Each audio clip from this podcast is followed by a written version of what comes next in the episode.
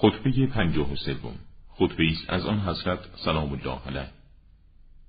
در خطبه ای از آن حضرت درباره توصیف مشخصات قربانی آمده است. از جمله تمامیت شرایط قربانی بلندی و استقامت گوش آن و سالم بودن چشم آن است.